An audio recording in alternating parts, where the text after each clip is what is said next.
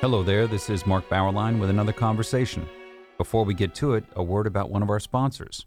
Located in the foothills of Wyoming's spectacular Wind River Range, Wyoming Catholic College, an accredited four year Great Books institution, is built on the ancient Western tradition of the liberal arts and the freedom of the American West. The college offers its students an immersion in the primary sources of the classical tradition, the grandeur of the mountain wilderness, and the spiritual heritage of the Catholic Church. Students experience the illumination of imagination and intellect through the great books and traditional disciplines, literature and philosophy, mathematics and theology, science and Latin, and an outdoor program second to none. The college celebrated an in person graduation with its seniors last year and welcomed its largest freshman class ever this year. Learn more about the college's unique space in the world of American higher education at wyomingcatholic.edu. Hans Boersma joins us today. He is a familiar name to our First Things readers. He is an Anglican priest and he serves at Nashotah House Theological Seminary in Wisconsin. Before that, he was on the faculty at Regent College in Vancouver and Trinity Western University in Langley, British Columbia. His many writings include the books Heavenly Participation, The Weaving of a sacramental tapestry, and embodiment and virtue in Gregory of Nyssa. His new book is Pierced by Love Divine Reading with the Christian Tradition, our topic today. Welcome, Professor Boersma, or, or Father Boersma, either one. Either one will do. Thank you very much, Mark, for having okay. me. Okay. Uh, a quote on page one Just as Scripture is divine, so our reading must be divine. Now, this actually isn't as tall, difficult, impossible an order as it sounds, is it? Uh, it, it should not be. Uh, in practice, often it is for us um, because we don't do justice to the scriptures in our reading most of the time, I suspect. Um, but really, the divine, the, the, divine scriptures, which I purposely call them, or I could also have said the holy scriptures, uh, require on our part a disposition that sets us apart that that a disposition that is pure holy divine. And when i talk about divine reading therefore divine scripture really what i have in mind is is the holy scriptures. Um, they are set aside for a certain purpose. The scriptures have a unique aim. Uh, they aim to bring us into the life of god and our reading needs to be in line with that in sync with that there is, quote, a hidden meaning, you say, but it isn't esoteric. I mean, it, it's it's it's subtle. It's it's not overt, but it, it's it the penetration to it is it's again it's it it doesn't require uh, a certain technical facility, a, a, lot of a lot of training. But maybe I should ask, what what is the nature of this of this hiddenness?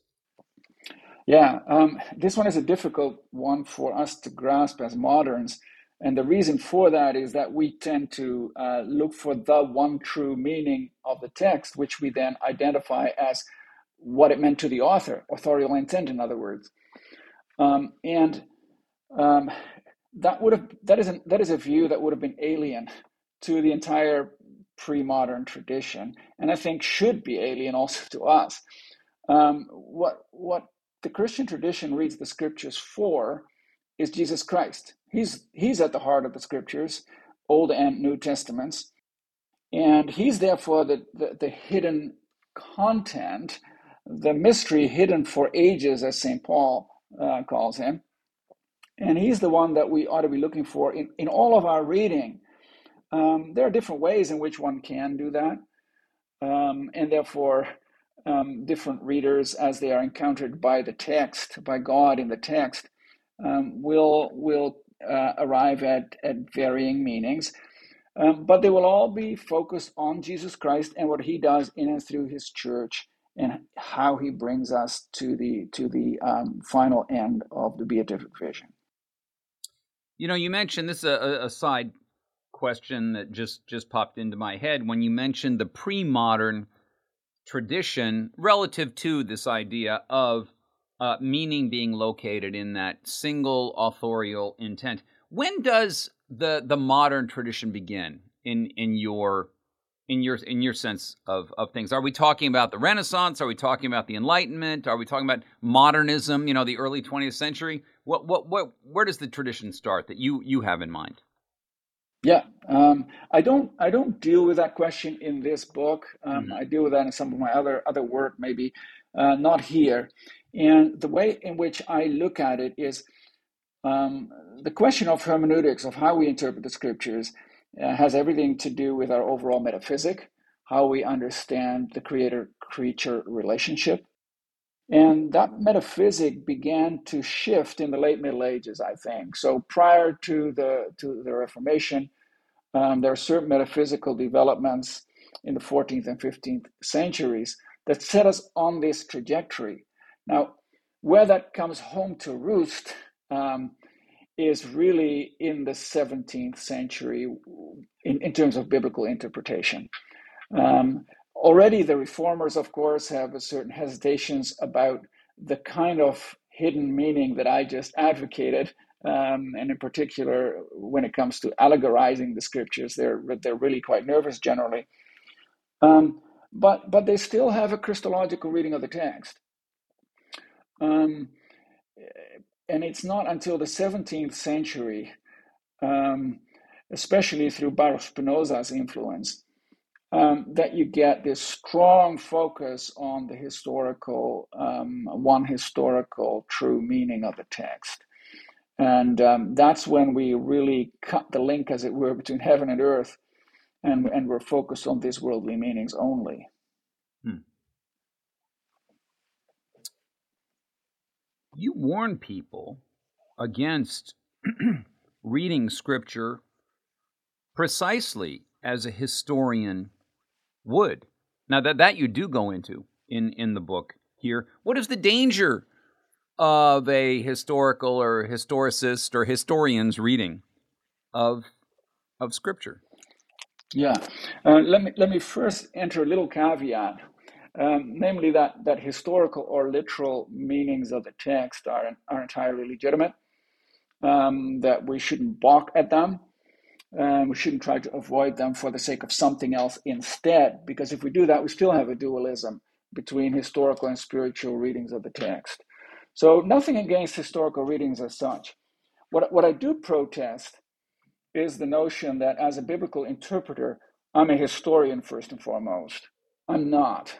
I'm a Christian theologian first and foremost. And so I bring all my theological baggage, quote unquote, to the, to the text. And it's legitimate, and not only legitimate, but in my mind, necessary that all of that enters into my understanding of the text. And the reason I'm, I'm, I'm allowed and, and justified in doing this is that um, the biblical text as divine text, God given, holy, set apart text, is taken up in divine providence. It's not, it's not a purely historical text. There's no such thing in my mind as pura natura, as pure nature, nor is there such a thing as a purely historical reading of the text, therefore. So, um, history is always already subsumed within divine providential oversight uh, and, and, and, and guidance.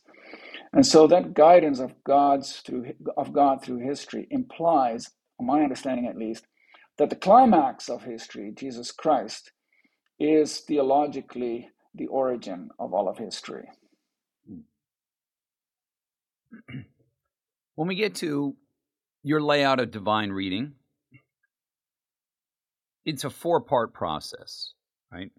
Part one is read, two, meditate, three, pray, and four, contemplate. Before getting to those individually, let me let me ask, where do contemporary readers most often falter? Which of those four activities is difficult, even for Christian readers? Yeah, um, I, I, would say um, we falter at the second stage. We do read the biblical text, and we read it historically, and we're searching for its true meaning, quote unquote. Um, but when it comes to meditation, prayer and contemplation, we pull back. So meditation is the first stage, I would say. Um, we're having we, we tend to have a more scientific orientation toward the biblical text, and for that purpose, you don't necessarily need to linger on it. You don't need to meditate upon it. You don't need to memorize it. All those kinds of things that were central to to earlier Christians' readings of the text. Um, so I would say, yeah, it's it's meditation where it begins, and at the same time, I would say it's it's contemplation that probably faces the most strenuous objections. Huh. I mean, in in in a way, just just contemplation in general. It it, it doesn't go very well with uh, the pace of things uh, in our digital age. Certainly, I would say. No, it doesn't. Uh, I I think that your layout of divine reading is is proper to scripture but i think it also inculcates what would you want to say psychological habits that go far beyond right understanding scripture. I i, I think that this is this is this is good for teaching studiousness uh, for for teaching the capacity of uh, patience and you know entertaining an idea before reacting to it. Think about it. And and so i'll, I'll uh, even for our secular listeners that that this process is a is a worthy one and not just for scriptural text but we'll we'll move on. The title of the book and the opening of chapter 1 address something called the stabat mater what is that and, and why is it so important here um, yeah, Stabat Mater uh, was a 13th century hymn. Uh, the, the title simply means um, the mother stood, and the mother being the Holy Virgin, and she stood by the cross, um, looking at her son, her suffering son. And in fulfillment of Simeon's prophecy, um, her heart was pierced. Um, and uh, what, what, the what the hymn does, it's a beautiful hymn, by the way. If you, if you want to listen to a recording, it's it's absolutely gorgeous. Um, what the hymn does is it invites us to identify with Mary, and through our identification with Mary, also to identify with her Son. Um, and um, when we do that through through divine reading, uh, through Lectio Divina, when we do that, uh, we open ourselves up and um, we open ourselves up to the pain of identifying with our suffering Lord. Um, that's not only the Stabat Mater hymn, um, but later on in the book, I mentioned a number of other examples, interpretations um, of, of the Song of Songs, uh, which also talks about the arrow piercing, piercing the heart. Uh, Psalm 45 has a similar theme. Um, th- this divine piercing runs through the Christian tradition, and as a result, it runs in, in some ways throughout my book. Um, and it's an important theme to me because we sometimes think of Lectio Divina as this sort of soporific thing that, that lulls you to sleep and it's very sentimental and all that. It's, it's not at all.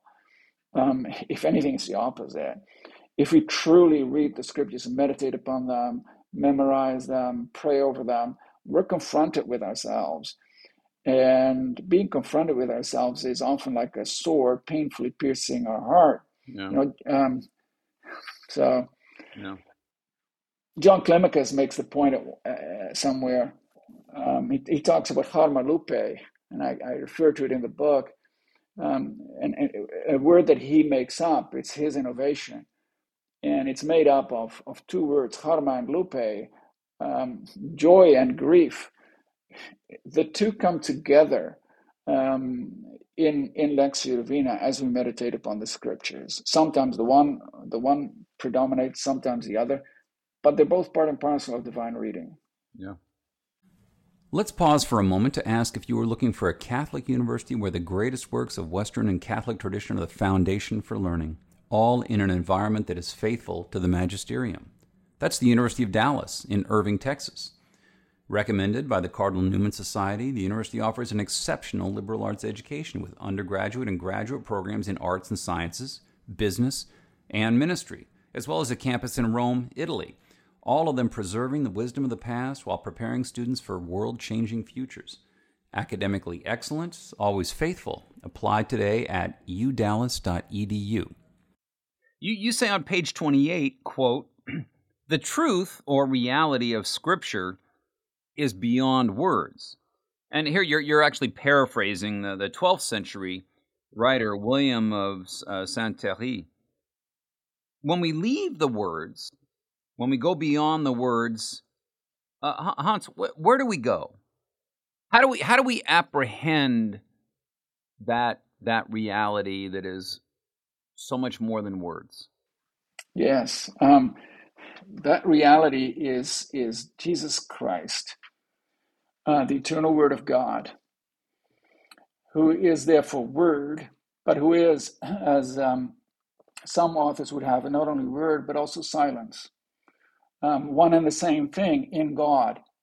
what for us is multiple and can only be grasped uh, in time and space uh, time and space that's indispensable, and I, I highlight and emphasize that in, in my book.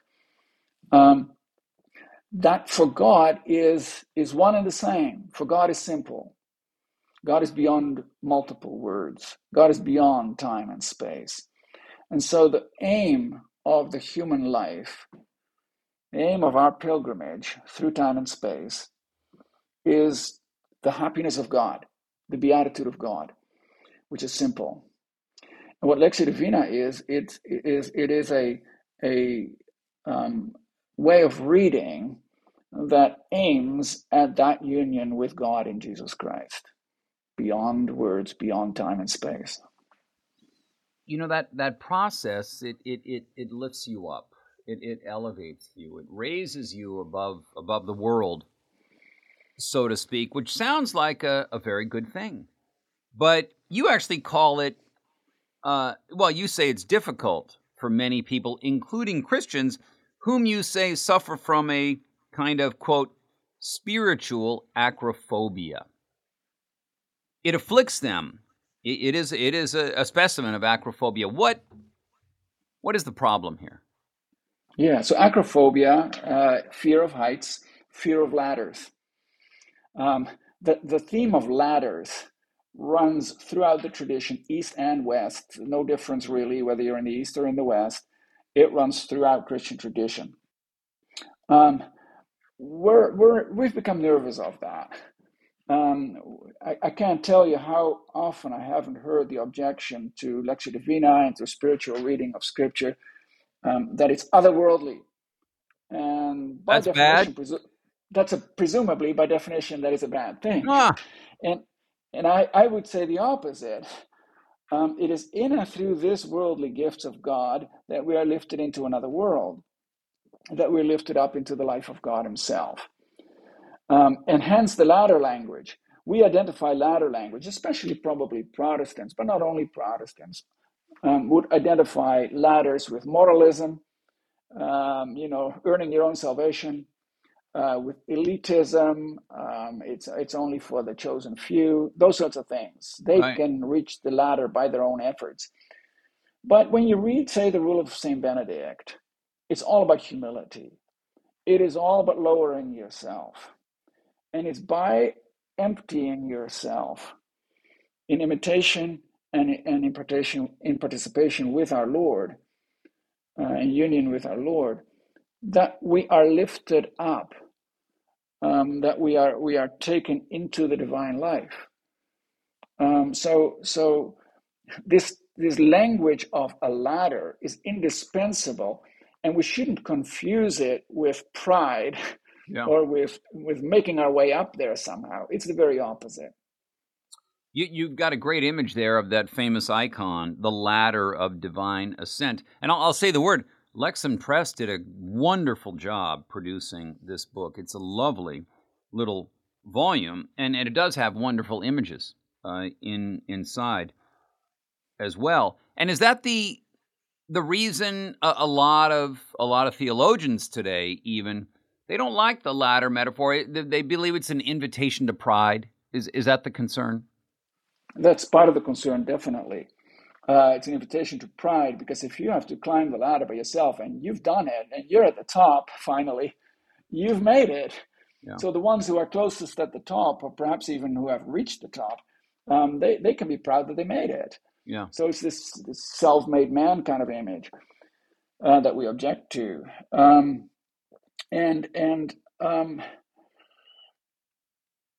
I would say again, no, it, it, it's the opposite. So so I, I, suspect. Let me say. Let me let me rephrase it somewhat. I suspect that part of the fear of the ladder imagery is um, that it requires us to analyze ourselves, to look at ourselves, to question ourselves. Um, it, it's the introspection, the introspective conscience of the West that Krister Stendahl used to talk about in the 1980s. That's, that's often what's behind this. And hence, we object not only to St. Augustine's introspection, but also to the introspection that you find in, say, the Desert Fathers and others. And I would argue that without introspection and without recognition of our own sinfulness as a result and our own limitations as a result, um, without introspection, we don't find, we don't locate um, the spiritual point of union um, that God has given us as part of our human creatureliness. Um, and, and the Christian tradition has, in the past at least, and in the pre-modern period at least, recognized that need to turn inward. Without a turn inward, um, there is no there is no um, entering into the life of God. The next chapter, speaking of inwardness, you you you carry forward into uh, another condition that afflicts many people. This time, not not the acrophobia, but the uh, acedia or achadia. I've heard it pronounced different ways. Rusty Reno here has written about this. Your chapter is very strong on on this condition. What is it, and wh- why is it so widespread today? Um, the question as to what it is. Usually, it's translated. Most often, it's translated with sloth, which is a fine translation, although limited. Sloth is part of it. Um, the, the best way to look at it, perhaps, um, is to look with, with uh, St. Thomas Aquinas both to the past and to the future. It has a past element and a future element. So, with regard to the past, it is, it is sadness, um, tristitia, as he calls it. It's, it's um, looking at our lives and having a sense of meaninglessness. It, it, it hasn't gone anywhere. It hasn't taken us anywhere. Yeah. Um, we feel lost, and and that in turn uh, makes us makes us look to the future with despair. Despair is very closely tied in with with um, acedia. Um, so it's it's it's also boredom, uh, despair, boredom. Um, tedium is what what uh, Thomas Aquinas calls it. So there's these two elements. The past is not worthwhile, and therefore the future uh, is, is hopeless. Uh, and so we're stuck. We're stuck. And what we do when we're stuck is we flail all over the place and we, we, we run everywhere in order to find what we really need without any sort of proper telos or purpose in mind. And so what the what the what the um, monastic authors that I look at often, often insist the monks um, do is to stick to their cell, not to run away. Because as you mentioned earlier, the, the real issue here is, is the ability to pay attention and not to be distracted. A distraction is the main affliction of our modern society. It's certainly not only a medieval issue, it's the main affliction of our society. We are terribly distracted in all sorts of ways. I don't. I hardly need to give you examples. Yeah. We're terribly distracted, um, and so our challenge, as as was the challenge for medieval monks, our challenge is the ability to pay attention. How do we do that? Can we pay attention? How do we learn that?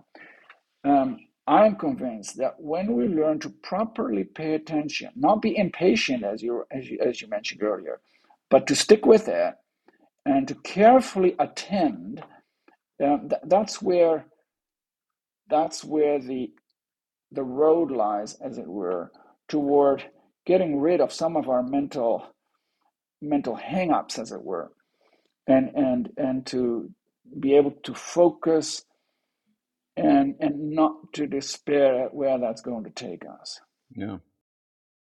Speaking of medieval monks and solitude and silence and contemplation, let's jump to toward the end of the book, where you discuss the film Into Great Silence.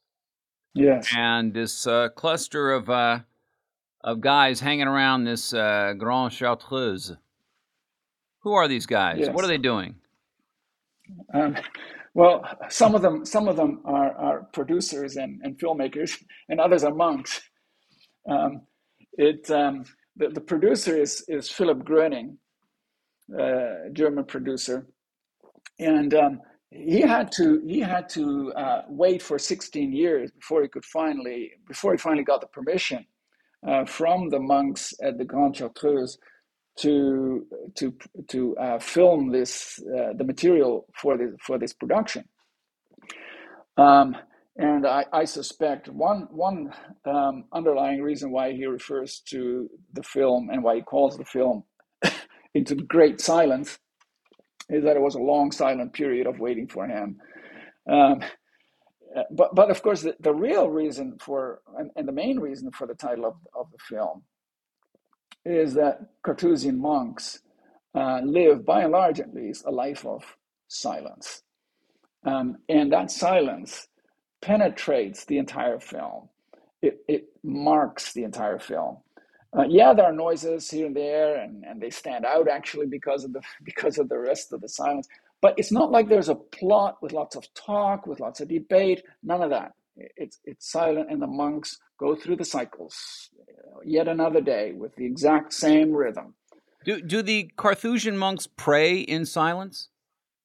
Uh, yes, they pray in silence, although they also pray in, in, in, um, uh, in, in, unison in the liturgy together. Mm-hmm. So it, it's not strict silence. Yeah. Um, but you, a lot more silence than any other any other order. Yeah, I mean the film the film imparts that very nicely. It, was, it came out about 15 years ago, I think. It was, it was a big hit, uh, maybe a surprise to a lot of people because of its contemplative, silent portrayal of these contemplative, silent, silent holy men. Uh, you actually say that the preposition into in the title, into great silence, is important. What is the importance of that word? um, the importance of that word in the English version of the title, which is different from the German one, but the, in the English title, um, has to do with the ref, with the ultimate reference um, uh, with regard to silence. The ultimate reference is God Himself, and and we're entering into that silence that is God, um, the one who's beyond all our um, distractions, the one who's beyond also all of our words, and the one who certainly is beyond all of our noises that we produce. Um, the, the aim of, of um, life at the Grand Chartreuse is to enter into God. And Lectio Divina aims at that union with God, at that union with silence, that aims at entering into silence itself. Uh, last question, Hans. You, you actually, in reference to what you just said, you put it this way We cannot but fall silent when faced with the reality of the love of God. Now, I, I, I agree. I think that's true as well. But what do you say to someone who replies, No, no, we must burst out in praise. We must sing out loudly. What, what, what's, what, what do you say? I'd say amen to that. um, is not a is not a wrong answer. Yeah. And uh, I would burst out in praise for such a for such an objection to such an objection because it's a really helpful objection in some ways, and it allows me to elaborate a bit more. It's it's a great objection because yes, the, the, the scriptures are full of that kind of thing of, of praise to God for the redemption that He has wrought. Um, praise is absolutely um, absolutely fitting for for God's condescension to us in Jesus Christ. Absolutely, nothing, no quibble with that whatsoever. And especially in the first chapter, I highlight that we dare not bypass, therefore, the first three steps of Lectio Divina. We need words. Words are good. Words are God's gift. Um, words on the page, flesh on the cross, are quote unquote sacramental means that God uses to bring us to Himself. No quibble at all. Um, but we have to remember that our words, even words of praise, cannot pro- possibly do justice to who God Himself is. Um, we need a, a, what, what the tradition calls an apophatic element. We need a negative element. Um, we cannot capture or comprehend God, after all, with our words, even not with our words of praise. Um, for words of praise to, to, to, to somehow come close to God, they'd have to be sung forever and ever and ever and ever. And even then, God would infinitely transcend them. Yeah, yeah, yeah. There's more in in the book that I, I, I certainly recommend. It is called "Pierced by Love: Divine Reading with a Christian Tradition." Uh, Father Boersma, thank you for joining us. It was a joy being with you. Thank you, Mark. And thank you for listening to our conversation, which has been supported by Wyoming Catholic College, which combines great books, the Catholic tradition, and the great outdoors of the American West into an extraordinary education. Go to wyomingcatholic.edu or contact the admissions office at 877 332 2930.